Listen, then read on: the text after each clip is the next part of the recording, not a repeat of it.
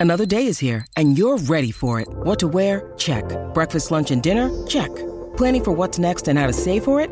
That's where Bank of America can help. For your financial to-dos, Bank of America has experts ready to help get you closer to your goals. Get started at one of our local financial centers or 24-7 in our mobile banking app. Find a location near you at bankofamerica.com slash talk to us. What would you like the power to do? Mobile banking requires downloading the app and is only available for select devices. Message and data rates may apply. Bank of America and a member FDIC.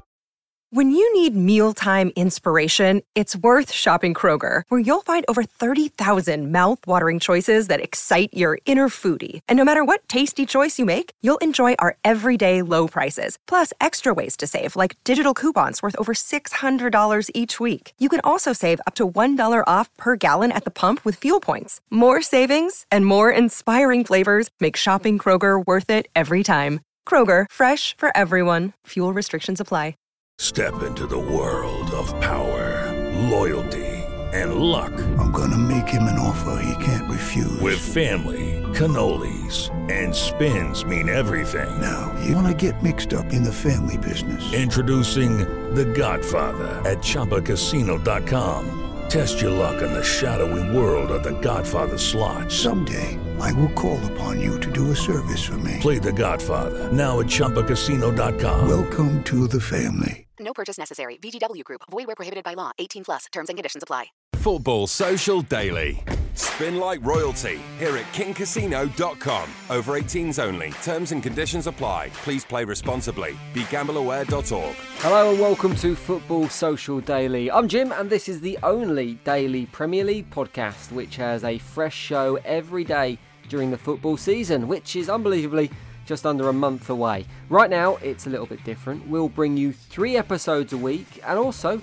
it's a bit different today too because we're not actually going to be talking very much about the Premier League. Instead, we're going to be looking ahead to this weekend's European matches for two Premier League clubs as Manchester City and Manchester United both creep closer to some European silverware, but the tests for them are getting tougher. We're also going to be talking about the FA Cup after the announcement that Cup replays will be scrapped. Is that the right call? And is it really just a short term change? Plus, it's Friday, so as always, we'll be dealing with some of the questions that you want answered in our AQA section of the show. That is all questions answered, and you can get us on social media for your questions next week. On duty today to deal with all of that, we've got Mr. Grumpy, aka Marley Anderson. You're right, Marley? Wow, thank you. This is uh, of all the seven dwarves I wanted to be. It wasn't wasn't that one. And we've got the Fergal, the Professor Brennan. How you doing, Fergal? You okay? I'm good. I'm glad to avoid the, the dwarves comparison. Thanks very much, Jim. you can make dwarfs comparisons if you want. You've got the beard going on, so just just the height difference is the main issue there. uh, right, before we get into talking about the FA Cup replays, Fergal, I just, just want to ask your opinion on the situation at Arsenal right now. Your view on Mesut Ozil, who it's a weird one because you would have got really short odds on him leaving the club this window. It looked like a certainty, but now he said he's staying put and he's going to continue pocketing his £300,000 a week. Thank you very much. What's your take on this whole situation? Uh, I'm not surprised, to be to be perfectly honest. Uh, you know, to be as concise about it as possible, I've said quite a few times that I would like to see him gone. I'd like to see the club sell him. I think it's been a long time since he's had a significant impact for the club, certainly on the pitch. Everything we seem to talk about relating to him is, is off the pitch. But we see the same situation with Gareth Bale. We see the same situation with, with many, many footballers in the Premier League. The contract is essentially holding the club to ransom. The wages that he's on were agreed by a previous manager and by the club. Um, he is, is not obviously going to take a pay cut to remain at Arsenal Football Club. There's very few clubs in European football that will be able to pay that or close to that to bring him to them. Uh, so I think ultimately Arsenal and, and Mikel Arteta are, snookered by by the situation. Um, the fact that he's come out and said it, I, you know, I've, I've read a lot of stuff online. Arsenal fans, you know, typically outraged as they like to like to pretend to be by certain things. Uh, I, am not surprised in the slightest. This is the, this is the situation of Premier League footballers or, or top flight international footballers on huge contracts. He's been given this much money. He's not going to take a pay cut. He's under absolutely no um, stress to do so, and he's not going to. I think, in terms of an exit, I think simply because of that level of money and the fact that his stock has fallen in the last 12, 18 months, the only realistic way I see of him leaving is is to China or possibly to the MLS. And I think from his point of view, he would only do that if his wages are matched. So I, I don't really see this situation moving anywhere quickly because all the legwork has to be done by Arsenal because of the situation that they find themselves in. I mean, it's obviously going to impact how Arsenal deal with this transfer window. Not only is it a big chunk of wages, I mean, there might have been a small fee invo- involved for him, but that's really neither here nor there. So it is going to have a knock on effect for next season. But as for Ozil himself, I mean, is there any chance of him turning it around? Is there any chance of him reigniting his Arsenal career, or is that kind of it? Is he going to be sitting on the bench till his contract expires, picking up his money, and then moving on?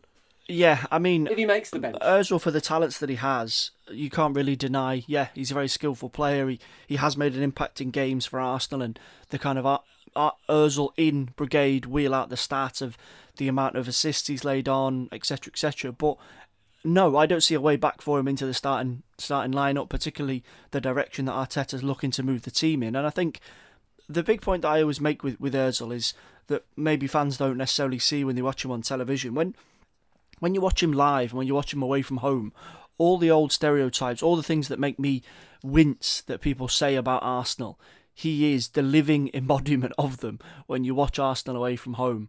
Uh, he doesn't work hard enough off the ball. He doesn't seem interested, and and ultimately the, that little bit of class that he has got and, and those assists that he's able to produce, mm. he just doesn't produce them um, when we need them. We don't need him creating goals against Bournemouth at home. We need him creating chances at the Etihad or Anfield or Old Trafford, and time and time again that just doesn't happen. And when you're on the money that he's on, as as you know we've just mentioned, and when you're the status of the player you are within the squad, which is a fairly youngish squad, they need you to be doing that. They need you to be the player that goes, listen, I'll mm. do these things to show you how to do them in future. And he's just not bothered. Well, let's keep an eye on the future of Mesut Ozil and see what happens. But I did want to talk about the FA Cup because that's arguably the big news this week, if not the inevitable news that the FA Cup for next season will not have replays. At the moment, it is just for the 2021 season. I assume it's going to go extra time and penalties, but there's no clarification on that. That's how these things normally go rather than straight to penalties. But the Carabao Cup semi finals, they're going to be one legged too, so there will be no two legged affairs there. Was this a bit of an inevitable move, Marley? Did you see this one coming? Uh, yeah, with the current with the current world as it is, uh, it's not a surprise to see them scrap uh, as many unnecessary games as, as possible. And obviously, there isn't that many unnecessary games in the football calendar. So when you've you've still got replays hanging on in the FA Cup, um, they were always going to look at them. I, I think to uh, to sort of skim the schedule a little bit more. Um, and I'm I'm not against it this year. Um, I don't know what I'm thinking over the over the longer term whether they whether they stick with it because it does seem like they've been there's been tentative sort of um, discussions about getting rid of replays altogether. There's always a lot of clamour every year when somebody goes to a replay there's always the media saying, well, should we have them? Or is it, uh, has their time gone kind of thing? Because asking a, a smaller team to beat a bigger team twice, um, well, or draw with them and then beat them the second time is, is harder than, you know, beating them on a one-off occasion. Um, but I'm not surprised to see it to see it go this year. Um, I'm I'm for it. Like looking at the calendar, it's an absolutely ridiculous calendar from from start to finish. There's games every three days. There's very rarely teams that are going to get seven days off. So if you have to put a replay in in a week where you've already playing you're already playing on the Tuesday night, you might end up playing Sunday sort of midday and then Tuesday and then a replay on a Thursday wedged in somewhere and then again on the Saturday or Sunday again. So you're talking four games in a week and if you think players are going down injured this season, uh, since the restart, then God knows what they'll be like if, if they start dealing with replays. So I'm kind of glad that they've that they've took the logical sense because I'd rather that than say let's just scrap the Carabao Cup because you know you, you can't really do that with, with the with the um the sponsorship and everything that they've got and, and everything like that. So yeah, I'm, overall I'm I'm not surprised and I'm I'd be interested to see if they ever they ever bring it back. To be honest, I think it's very unlikely that we're going to see replays come back. It feels like the FA And football in general has been looking for an excuse to slim the calendar down for a while. And I think this is the ideal excuse to trial that. In a similar way to the five subs rule, had that been introduced next season, I think it would have been hard to find a way back from that. I think going back to FA Cup replays is very unlikely after this. But what does it mean, Fergal, in terms of the impact this could have? I guess for Premier League clubs, it means there will be less games, and it's probably a positive thing. But for the lower league clubs, is there going to be an impact there? Because ultimately, it means, say, for example, and I remember a fixture from the past with your team, Arsenal. They had to play Farnborough Town, and then Farnborough Town went back to Arsenal's ground and had a money spinning second leg there. There will be no money spinning second leg. There will be no trip to Old Trafford that rakes in enough cash to keep the club afloat for 15 years. It's going to be one hit. And it will be luck of the draw a little bit more. So, this could have a knock on effect for clubs who are already struggling in the Football League. Yeah, definitely. And I think, particularly over the next 12, 18 months or so, we're going to see this being the pattern across lower league clubs that they will be the ones financially hit. And generally speaking, the ones that we'll hear about will be Premier League sides that are suffering with financial issues.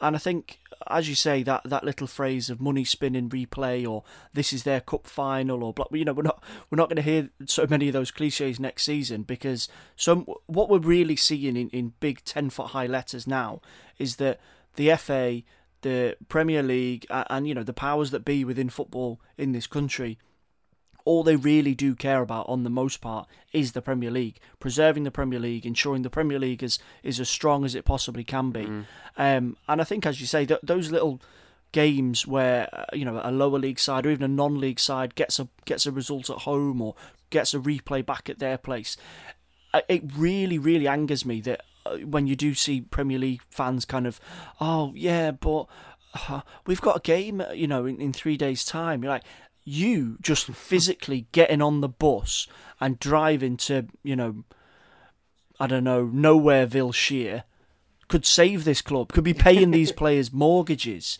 So get your boots on, keep your mouth shut, and think of somebody else. But ultimately, players will not be asked to do that. And yeah, I know we, we all know that second string sides get put out in these games. But ultimately, the importance that they have further down the football pyramid can't really be underestimated. And as you say, I would agree.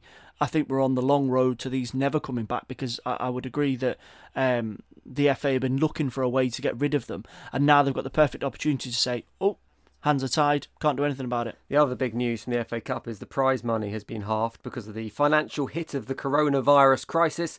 It's going to be a measly £1.8 million for the winners this season coming, which is, I've worked it out, it's the equivalent of roughly Jadon Sancho's big toenail. So, not a huge prize pot to be had if you do lift the FA Cup. Uh, there is more Cup chat coming up next on Football Social Daily, slightly more prestigious in the form of the European competitions. We're going to be chatting about the Champions League for Manchester City and the Europa League for Manchester United. Their ties coming up this weekend, and we're going to do that next. Football Social Daily.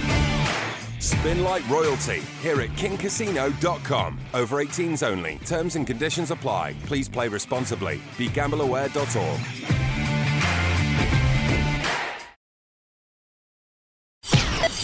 Sports Social.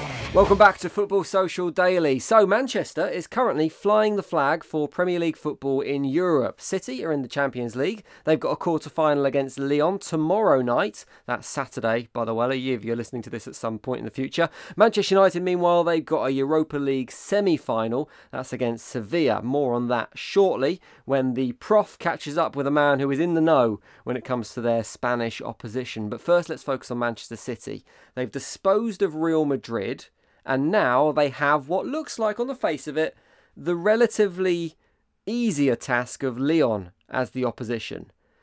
This could be their season for Champions League glory, Marley. Yeah, it could. Um, they haven't had a better shot at it, I would argue. Um, I think they if you, if, in, in my opinion, I think City have been uh, a stronger side in the last couple of years. I mean, last year they were as strong as strong as you could get when you had you know um, Kompany and everyone still in the squad. But this year they've had a, slightly better run. Um, mm. And I know they've had problems with uh, with Lyon in the final in uh, in previous years, and and they're a better side than what people give them credit for. However, I don't think you can ask for a better tie in a Champions League semi-final than Lyon. Like that's I know they've beaten Juventus. I know they're a good side. However, they finished a million points off PSG this year as they do every year and they're quite simply not one of the top 5, top 6 clubs in Europe and when you're in the the last 4 of the Champions League, you're expecting to play a Barcelona, a Bayern, a PSG, but Man City have been done a favour by Juventus getting knocked out by Lyon and underestimating them slightly, maybe. Um, and it's up to, to Guardiola now to, to not do that and to uh, to learn from the mistakes that Juventus made and draw on that past experience of playing Lyon in, in last year's um, group stage and uh, and getting past them because this is this is a perfect chance for them to get to the final um, and play either who's it PSG or Red Bull Leipzig. I mean, that's that's as good as you can ask for. So um, let's see let's see if they can do it. Slight bit of confusion because Man City Lyon is actually the quarter final, even though the other quarter final's taken place. Man City Lyon is a quarter final for a place in the semi finals. Just to clarify that a little bit. It is a favourable draw, Fergal, but as Marley points out, Lyon beat Juventus in the last round, who are amongst the favourites. So Lyon are going to pose a threat all of their own, and that's particularly going to be challenging for a Manchester City team who now know that Sergio Aguero won't be available this season for any stage of the Champions League. Yeah, I, w- I would agree with Marley that Lyon are not to be underestimated. They are a good side. They've, they've just put out the Italian champions. Um, United fans will be looking at Memphis Depay, maybe with a little bit of uh, uh, guilt of how the situation ended with him at Old Trafford because he's tearing it up in, in France. But ultimately, I'd agree. City, this is their chance. Um, we all know that Guardiola is under a bit of pressure to win the Champions League. We all know that it's the holy grail that that's what Manchester sorry Manchester City want, um, and that's what they've been building for for for all these years. I do still think there's a big surprise waiting for them in the semi. However, um, Bayern Munich for me are the favourites to to go on and win it. Um, I think domestically, since they've come back, they've been absolutely brilliant. Uh, shrugged off mm. Borussia Dortmund, went on, won the title, won the German Cup, and they, they absolutely pushed uh, Chelsea aside. Uh, yeah, I know they had a, a, strong first leg lead, but Chelsea weren't really able to deal with them, and I think they'll get. I think they'll get past Barcelona. So I think City are in a position where there's a pressure on them because they're assumed to go and beat Lyon. Whereas, despite the fact they had a lead over Real Madrid, there was still a bit of a view, and and I was definitely one of those people to to think, well, Real Madrid have got all that experience, they've been there, they've done it. Zidane, so many of the players, and City were excellent against them, deserve to go through. Now it's a different type of pressure. Ultimately, you know, we, we'll see in the build up to the game, Lyon will basically be described as a Sunday League team. I, will predict that now. The the talk of Lyon will be City just have to turn up and, and push them over. It won't be like that. It'll be difficult. Um, I expect them to get through. If they don't get through, I think that's a that's a big failure uh, against Guardiola for this season. Um, the absence of Aguero is a bit of an issue, but Jesus has shown in the two games against Madrid that he is capable of scoring goals when they need them. I, I, still think there's doubts over him over the course of a season to, to replace Aguero and, and score 20 plus in the league and, and maybe more than that in all competitions. But I think the, the format of the competition suits certain players, and I think someone like him benefits from this idea of I need you to go out and perform today, maybe a couple more games, just focus on that. And, and, and you can get that from him. Um, and I think I think ultimately we're in such a strange situation with the structure of the tournament that you want to play to your players' strengths. If you've got players that like playing in this type of a competition where the pressure's focused on the 90 minutes in front of them, then City do have players that seem to react to that, and, and Jesus is one of them. So I'd expect them to be in the semi final, but I think they, they could have a big, big, big, big challenge waiting for them. Wise words from Fergal Brennan. You should always be cautious of a surprising semi. Yeah. 100%. 100%. Very wise words. I mean, the injury problem for Aguero is going to worry some City fans because Pep Guardiola has this criticism often put on him that he tends to overthink games, particularly when he has key players missing and he needs to look for alternatives, or it's a big game. And City is now getting into this big game territory in terms of it being a Champions League quarter final and a semi final, etc., etc.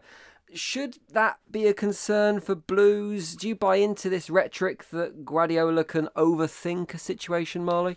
Uh, there is there is cause to to sort of think about that. Yeah, um, he does tend to, you know, because he thinks so tactically. I mean, the, if you think about how we think about football, it's pick a formation, pick your players, and and and you know send them out on the pitch. And we we, we could sit and criticize.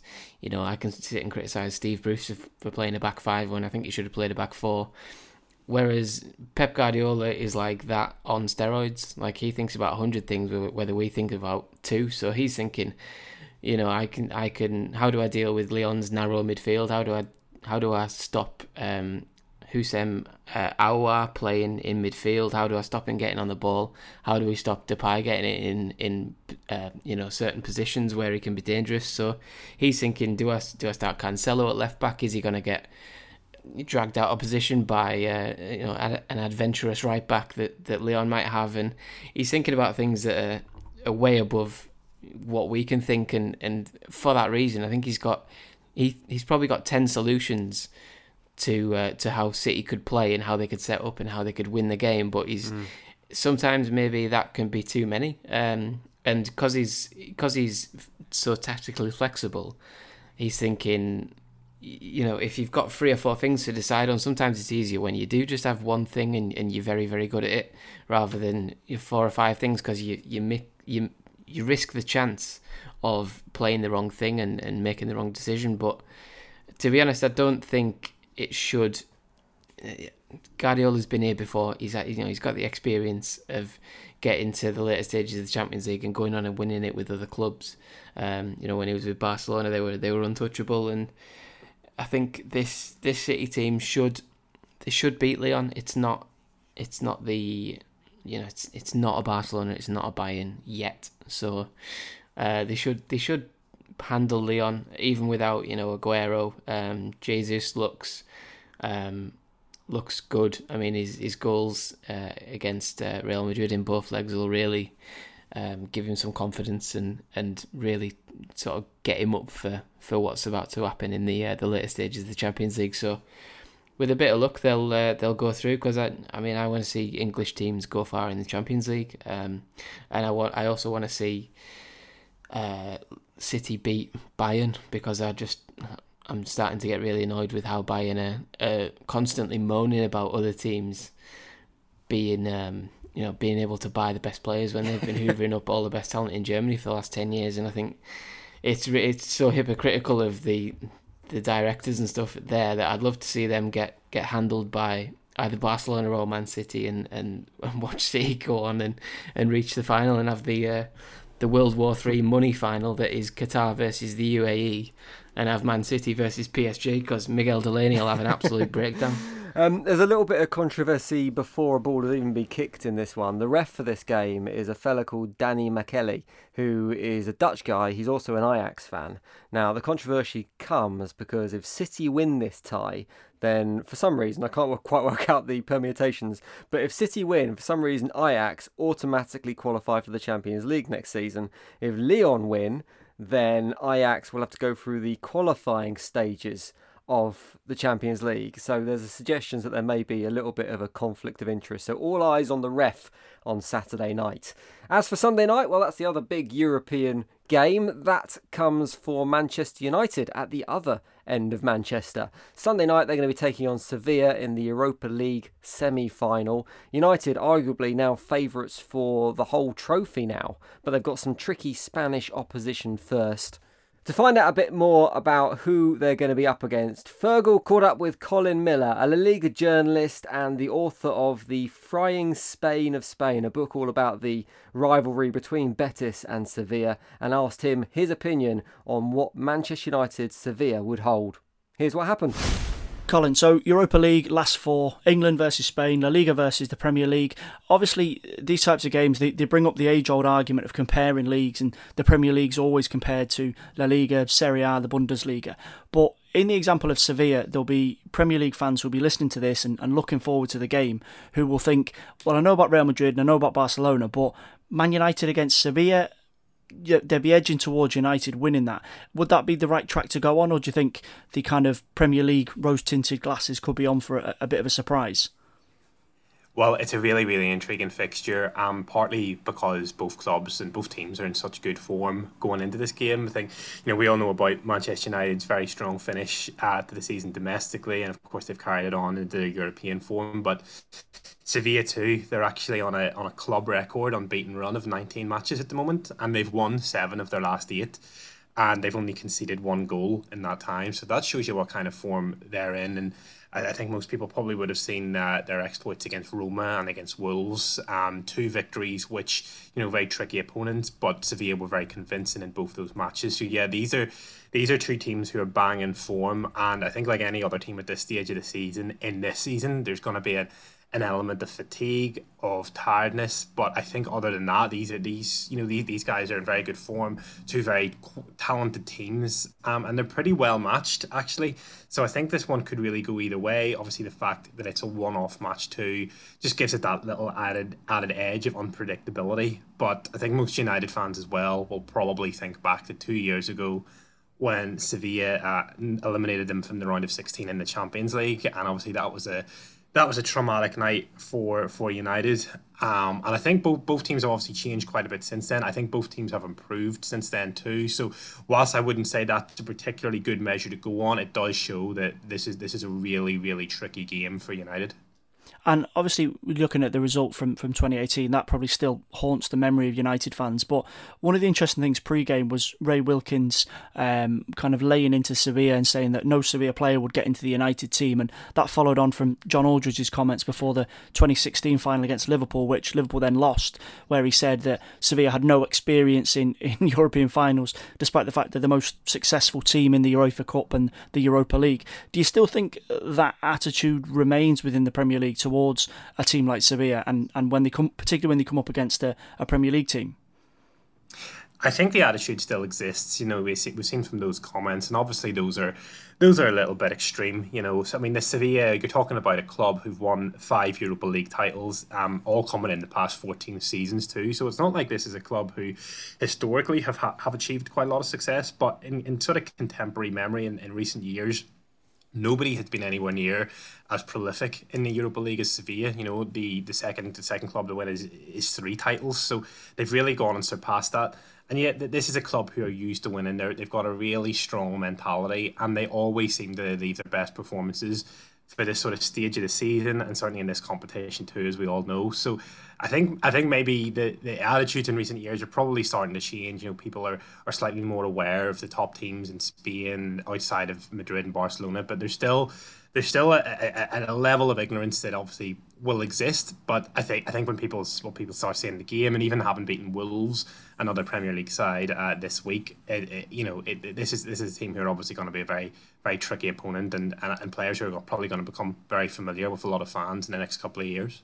And obviously, Wissam Ben Yedder, who was the player that scored twice to put United out in, in 2018, he's moved on. So you uh, so Sevilla have obviously changed in terms of the way they set up and, and who their key men are. Looking at the team against Wolves, obviously former Manchester City player Jesus Navas, Diego Carlos has been linked with Liverpool. Uh, Jules Koundé at centre back is, is really emerging as a talent, and Ever Banega keeping things ticking over in midfield. Um, when you look at the team, there's obviously issues. Uh, Thomas Vaclik, whose first choice keeper, is not going to play. You two fans uh, will be looking at Bono, who's possibly going to play. Who's Sevilla's key man here that, that United will need to keep an eye on? Yeah, it's really it's really interesting question, and I'm talking about the 2018 game. That Ever Banega is the only is the only starter from that game. He'll be he'll be featuring um, in the semi final, and it could potentially be his last game for the club, as he's off to Saudi Arabia. Um, whenever Sevilla's Europa League campaign ends, so he, he and he is still a star. He's still a star player. He's the guy that controls the game from the middle of the pitch. He's very neat and tidy with his passing, but he's a real threat as well. But Sevilla's Sevilla's main goal scoring threat is a guy called Lucas Ocampos, who they signed from Marseille last year. Uh, he's an Argentinian uh, sort of attacking midfielder slash winger. He, he, he's very flexible, but he's a real threat. He scored 18 goals this season and he's the danger man to look out for. He's the guy that got the, the winner against Wolves. But yeah, there's there's real threats throughout this team. Jesus Navas and Sergio Reguilon, who has been linked to a move to Chelsea this summer. They're both real threats coming up from wing backs, from a sort of wing back position. And I mean, it's a, it's a team who, who, who, whilst they don't really have a number nine who's who's overly prolific in the league, it's a team who share the goals out throughout the team. So yeah, it's going to be really interesting to see. I think United are going to need to get shackles on Banega. They're going to need to combat the the threat from wide that Navas and Reguilon will pose. And Lucas Ocampos, he's the guy that they really need to watch out for, and he's he's Sevilla's main main danger man. And obviously, Colin's biting his tongue here, really, because whilst he's the go to man on Andalusian football, and, particularly Sevilla and, and, Real Betis, he is a Manchester United fan. So, split loyalties, professional, personal here. Uh, if you were to, to stick your neck out and, and predict this, where, where do you think it's going to go? It's a really, really tough one to call, you know, and the fact as well that this is only one leg rather than two, as we've mentioned, that's that just makes it that little bit less predictable. It's about who who has the better tactical setup on the night, or maybe a, an inspirational performance. But yes, these two teams are really well matched. I think that Manchester United have a have a higher ceiling. I think that individually they've certainly got better players, certainly in attacking areas, and they're players who've they've got more match winners. But Sevilla as a team and as a unit, I think they're more consistent. They they deliver more frequently, and they're in slightly better form going into this. Uh, one of the things I noticed from United in recent games is just how tired they look. They really do look exhausted, and and, and it's it's natural for them to do so after such a such a demanding uh, fixture schedule, and they maybe don't have the rotation there because of the squad options or, or the lack of squad options. So I think I, I still think United are slight favourites, but it, it's going to be a very close game. It's there's going to be a goal in it either way, I think, and it's just about whoever whoever can come up with, with the goods in the final third of the pitch will will, will decide who wins this one. Fair enough. Well, you heard it here first. Don't listen to John Aldridge. Don't listen to Ray Wilkins. You want to listen to Colin Millar if you want to know about Sevilla. You can follow Colin at Millar underscore Colin. And if you want to know more about Sevilla and their rivalry with Real Betis, you can pick up his book, The Frying Pan of Spain, which focuses on the brilliant Andalusian derby. Colin, thanks so much for joining us today. Pleasure to be on the show, Fergal. Thanks for having me. Nice one, Fergal. We're going to be looking back at both of those matches on Monday's podcast. So hit subscribe so you get that show in your podcasting app or your downloads folder as soon as it's ready. Right, there is one more bit of Friday's podcast to come. We're going to be tackling your questions in our Any Questions Answered portion of the podcast, and that is happening next. Subscribe to the podcast now and never miss an episode. Sports Social. Welcome back to the final stage of Football Social Daily for today's show. We're going to be flying through a few of your questions. It is AQA, all questions answered. Your questions have come in via social media. If you want a question for next week's show, you can get us on Twitter at the Sports Social. Facebook, just search Sports Social, or you can find us on Instagram as well. We're Sports Social Official there. All those links and loads more you can find on our website, sports-social So the first question is from Rule Sundar on Twitter. It kind of fits in with what we were talking about earlier. His question is Should they scrap the Carabao Cup for next season? It will be way too congested to play every three, four days during December and April. Marley, you've kind of had your say on this earlier when we were talking about the FA Cup. So let's get your view on this one, Fergal. Carabao Cup, done for next year? No, I don't think so. Um, and I think for the reasons that we, you know, laid out for the FA Cup, we can't create a situation where any sort of carrot for a, lower league, not even a lower league side, a championship or League One side for the 2020-21 season is, is completely removed. I understand that Premier League clubs, particularly you know top four, top six sides, get annoyed by the Carabao Cup because they simply have no interest in it. You know, I know Guardiola pretends that he's massively excited and that he counts it on his list of trophies. We all know that he doesn't really.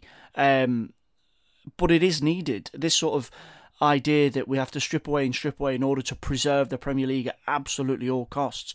It is going to ruin um, football clubs up and down the country. So, yeah, we associate you know the romance with the FA Cup because of the replays and you know it's the oldest competition in world football, etc. But the Carabao Cup does have a place, and you know we've discussed it on the podcast quite a few times uh, earlier on in the 1920 season. The reformatting of it and the kind of jazzing up of it has improved it. You know, we, we're all maybe a little bit grumpy, or definitely you, Marley, a bit grumpy. But I, I actually I don't quite, like how this is actually quite- I actually quite enjoyed it this season. I, it was it was more exciting than it's been for years. There was goals, there was big teams playing against each other, um, and and it didn't seem to be as slow and lethargic as it's been in previous years, where you can clearly see big teams are going. Oh, the Carabao, or what's it called this year? The I don't know. Oh, I can't say any sort of brand. The the unnamed drink brand cup this year. Uh, but I think the, the reformatting of it has improved it, and you cannot just get rid of it just for this idea of we need to preserve the Premier League. I understand there's going to be congestion. There's going to be congestion regardless next season. That's something that people are just going to have to, to deal with. You know, we're dealing in a, in a much wider uh, pandemic at the moment. That's just something we all have to have to roll with getting rid of the Carabao Cup, I think, will be another blow for non Premier League teams at a time when they're struggling financially. If you're going to take away FA Cup replays and then you're going to take away the Carabao Cup, I think you're just asking for trouble because I think it is open season then. What other things do you start taking away that ultimately will negatively impact teams that that are outside the top flight. I think you hit the nail on the head when you say for financial reasons, but I think the reason it will stick around is more to do with the finances of the FA than the lower league clubs because it is a commercial proposition. They can get a sponsor for it. It does well, not at the moment it doesn't, but normally it would bring bums on seats when it comes to Wembley. It fills that stadium for the final. So I don't think it's going to be going anywhere soon, but I mean the me- the question does raise a question does raise the issue of the congested see the congested fixture list for next season. And Marley, we were talking about this yesterday. We've got a glimpse of how that fixture list looks. And when you look at the games weeks in the Premier League, you look at the FA Cup, you look at the Carabao, you look at the international breaks, which are going to be congested next season. They've got to fit in qualifying for the World Cup somewhere as well. You're looking at games every three days pretty much for the entirety of the season. It is going to be relentless for the players involved. Yeah, and it's um, it's it's gonna be tough for, to balance squads and, and keep everyone fit, and that might have an effect on the, the transfer market and everything like that. Um, but it's that's just the nature of what we're in. I don't think you know we're not we're not doing this out of choice. We're doing it out of necessity.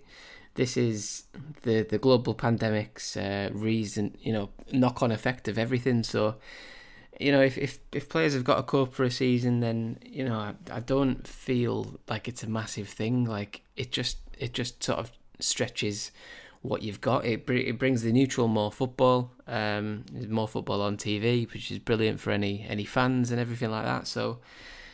I, I'm still, I, I, you know, I still like how it is. Um, I think the only, the only thing you could really do with the Carabao Cup is maybe, um, you know, make it purely for teams that aren't in Europe.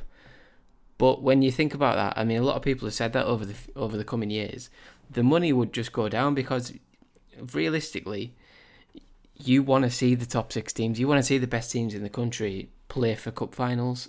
Like, if you had Leicester versus Everton in the in the Carabao Cup final, the neutral wouldn't watch it people from overseas wouldn't watch it. The the Chinese market, the Indian market, the Australian, American markets, they wouldn't tune in to see that. You need the top six in competitions to to make it worth the money. And if you said to to Carabao, um, you know, sorry lads, um, it's going to be the without the top six, they're going to say, well, what are we paying for this sponsorship for if no one from around the world is watching your league, uh, watching your cup? Because we paid as Carabao, we we paid for the exposure to the American market, to the Chinese market, to everything. And if you take the big teams out, then the the interest around the world um, becomes less. So they've got to keep it um, from a from a brand perspective. And I know football shouldn't be about advertising, but if you if you don't think it, it's a massive part of football, then you're burying your head in the sand because that's what makes that's what pays wages. It what that's what gets a knock on and a, a drip down effect into football um, on all levels. You you would uh, you would think if you if you looked into it. So.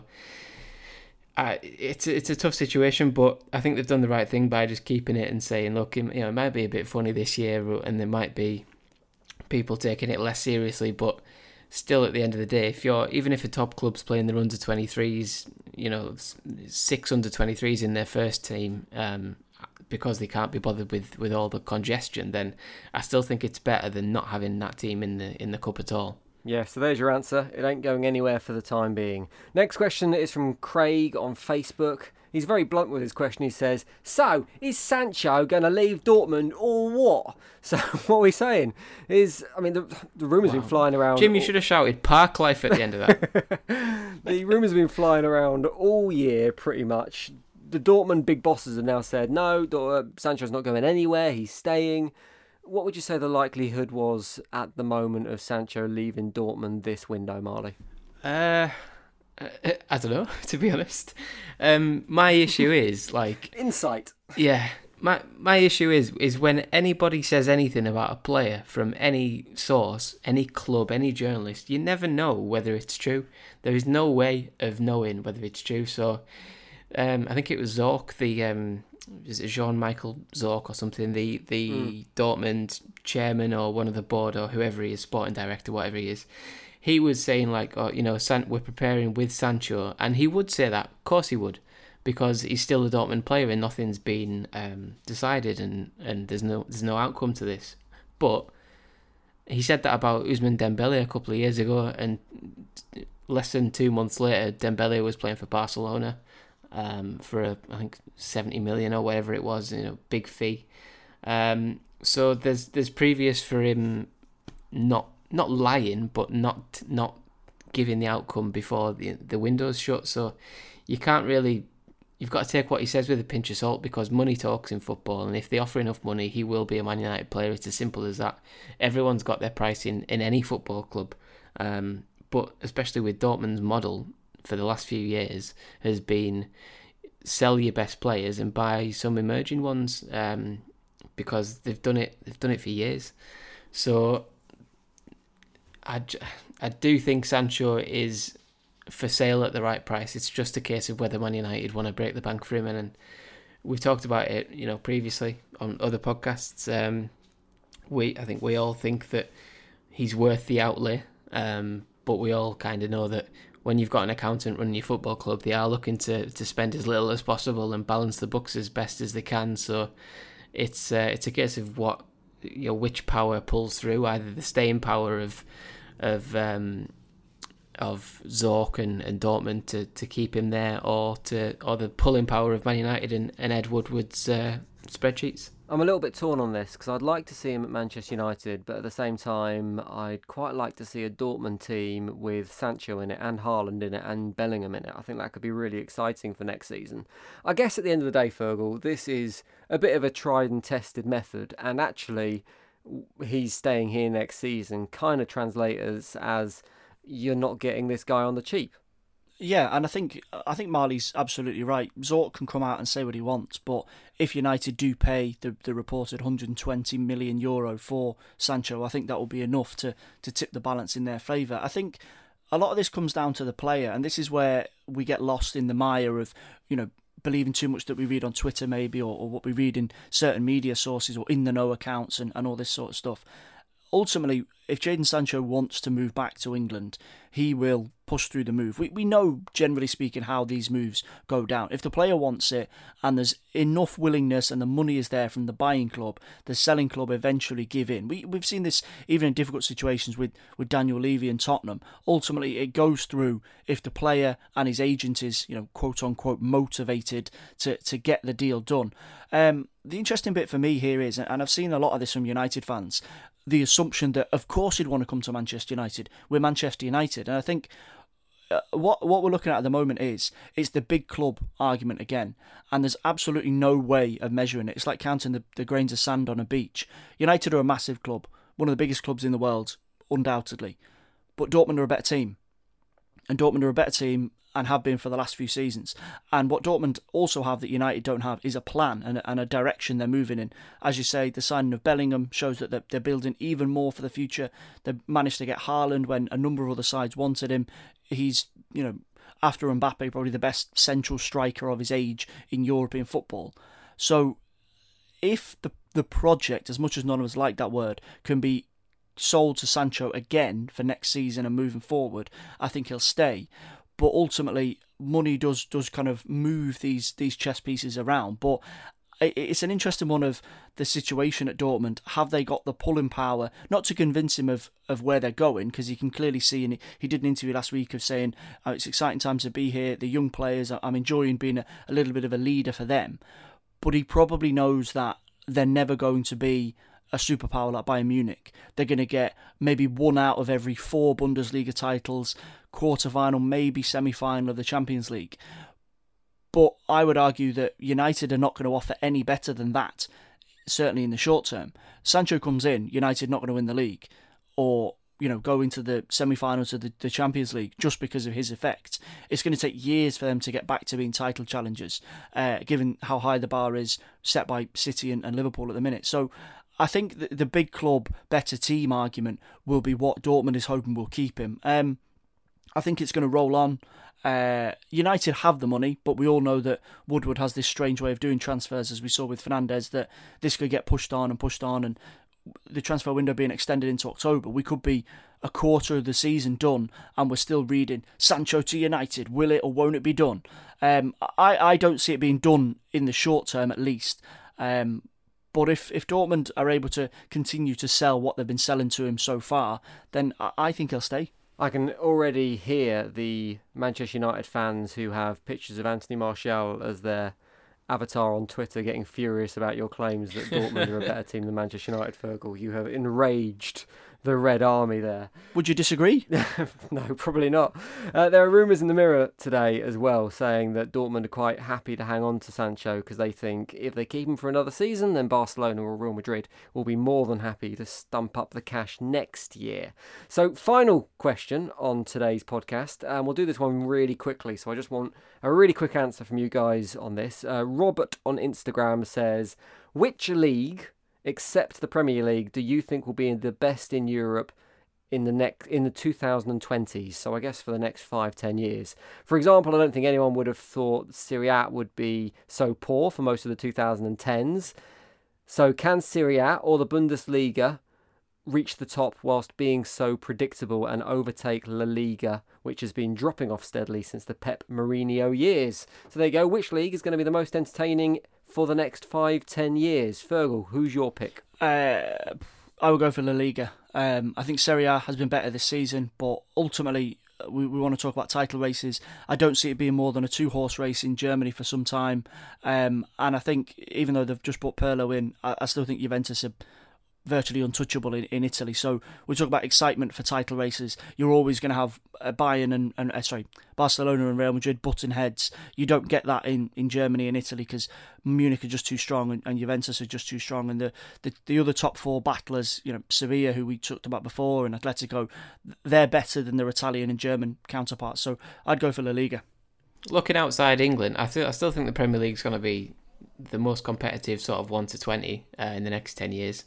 Um, and I think with the rebuild that's coming at Man City, I think they'll they'll uh, be competitive again. I think the same with with Man United. Uh, but looking outside that, the European leagues, if you look, I think if you look at Spain, obviously there's only two teams that ever compete for it really. Um, but outside that, there's not too many that sort of clash, if that makes sense. Like the the lack of quality isn't is is quite big. Um, so I personally I quite like Germany. I think outside of Bayern, I think the teams are, are fairly um, there's there's a lot of sort of similarly talented teams. I think Dortmund and Leipzig are obviously probably the pick of them, but Leverkusen are a, a, a good team. Um, and then outside that, you've got teams like Hoffenheim, Schalke, uh, Wolfsburg are all right, not not as good as they used to be. But I just think if if you took out the the big teams in every sort of the the the last two winners of every league in Europe, I think Germany would probably have the the most even even league because I think anybody could win it. Um, I think it would be a, a, race between Leipzig, Dortmund, Schalke, Leverkusen. Uh, whereas if you took sort of if you took um, Barcelona and Real Madrid out of Spain, then I just think that Atletico would win it because they're clearly the third best. And I just think there's more of a ranking there. And then on top of that, if in the Premier League, if you took out Man City and um, if you took out sorry Liverpool, Man City would win it, and if you took out uh, them, if you took out um, City, then you know it'd be between four or five teams rather than there's no there's no clearly third best team in that league. So I just think you know it'd be a bit more of a free for all. So yeah, that's I don't know if that answers your question at all, but I basically I quite like I quite like the competitiveness of Germany. Disappointed there weren't any shouts for the um, Zeti Bajnoksag uh, league. Which any uh, go on, extra points if you can tell me which country's league that is. Say it again. Nemzeti Bajnoksag. Egypt. No. Belarus. It's the, not bad. Hungarian league. Oh. Ugh. All eyes on that next season. Uh, right, that is it for today's Football Social Daily. Thank you very much for listening. As always, don't forget you can get the latest news and match reports and match previews in audio form via our new, very flashy website, sports-social.co.uk. You can also find us on your Amazon Alexa speaker and on your Google Home speaker. Just say Open Sports Social or Talk to Sports Social, depending which device it is you are using. Fergal, Marley, thank you very much, boys. Thank you. Lovely. And we'll see you next time for Football Social Daily. Don't forget to subscribe. Football Social Daily. Get ready to play with a 100% up to £150 plus 50 free spins over your first two deposits at kingcasino.com. Over 18s only. Terms and conditions apply. Please play responsibly. BeGambleAware.org. Hello, it is Ryan, and I was on a flight the other day playing one of my favorite social spin slot games on chumbacasino.com. I looked over the person sitting next to me, and you know what they were doing? They were also playing Chumba Casino. Coincidence? I think not. Everybody's loving having fun with it. Chumba Casino is home to hundreds of casino style games that you can play for free anytime, anywhere, even at 30,000 feet. So sign up now at chumbacasino.com to claim your free welcome bonus. That's chumbacasino.com and live the Chumba life. No purchase necessary. Group. Void prohibited by law. See terms and conditions. 18 plus. It's time for today's Lucky Land horoscope with Victoria Cash. Life's gotten mundane, so shake up the daily routine and be adventurous with a trip to Lucky Land. You know what they say. Your chance to win starts with a spin. So go to LuckyLandSlots.com to play over 100 social casino-style games for free for your chance to redeem some serious prizes. Get lucky today at LuckyLandSlots.com. Available to players in the U.S., excluding Washington and Michigan. No purchase necessary. VGW Group. Void were prohibited by law. 18 plus. Terms and conditions apply.